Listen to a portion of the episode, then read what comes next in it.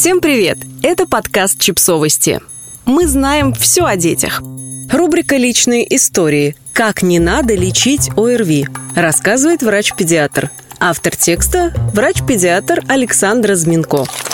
Но мы же всегда так лечили, а нам помогает, а мы видим эффект. А чем же тогда лечить, если все нельзя? Все эти вопросы я слышу на приеме каждый день, и на них уже давно есть ответы. Всемирная организация здравоохранения, Союз педиатров России и многие другие организации уже проверили, перепроверили и создали целые рекомендации по лечению той или иной болезни. Сегодня же мы остановимся на ОРВИ, рекомендациях Союза педиатров России и самых частых неправильных назначениях. Итак, на данный момент не существует работающих противовирусных препаратов против ОРВИ. Исключение – лечение гриппа, хоть здесь мы можем уменьшить проявление и ускорить выздоровление, но только при быстром назначении препаратов. Ингаляции паровые и аэрозольные не показаны для лечения ОРВИ.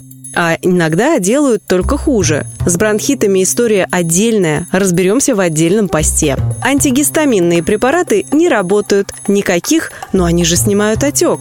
Оставьте их для аллергии.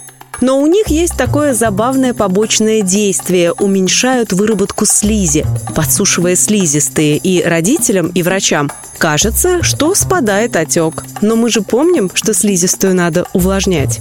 Противокашлевые, муколитики, отхаркивающие препараты, в том числе с различными растительными средствами, неэффективны. Работают те, которые действительно работают, они с легкими и кашлевым рефлексом. При обычном ОРВИ кашель же идет за счет течения слизи по гортани, и да, ее надо откашлять, предварительно сделав жиже. Обильное питье, влажный воздух, увлажнение слизистых. Аскорбиновая кислота, витамин С, не влияет на течение болезни. Съеденный фрукт лишним не будет, но давайте обойдемся без лишних таблеток. Ацетилсалициловая кислота, аспирин, не мисулит, не стоит применять у детей. Профиль безопасности у них не очень, а вот анальгин, метамазол натрия, вообще уже лет пятьдесят как запрещен в развитых странах для использования у детей.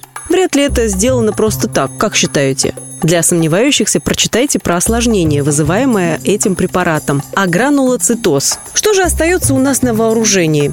Все то же промывание носа, отпаивание, хороший микроклимат и парацетамол с ибупрофеном.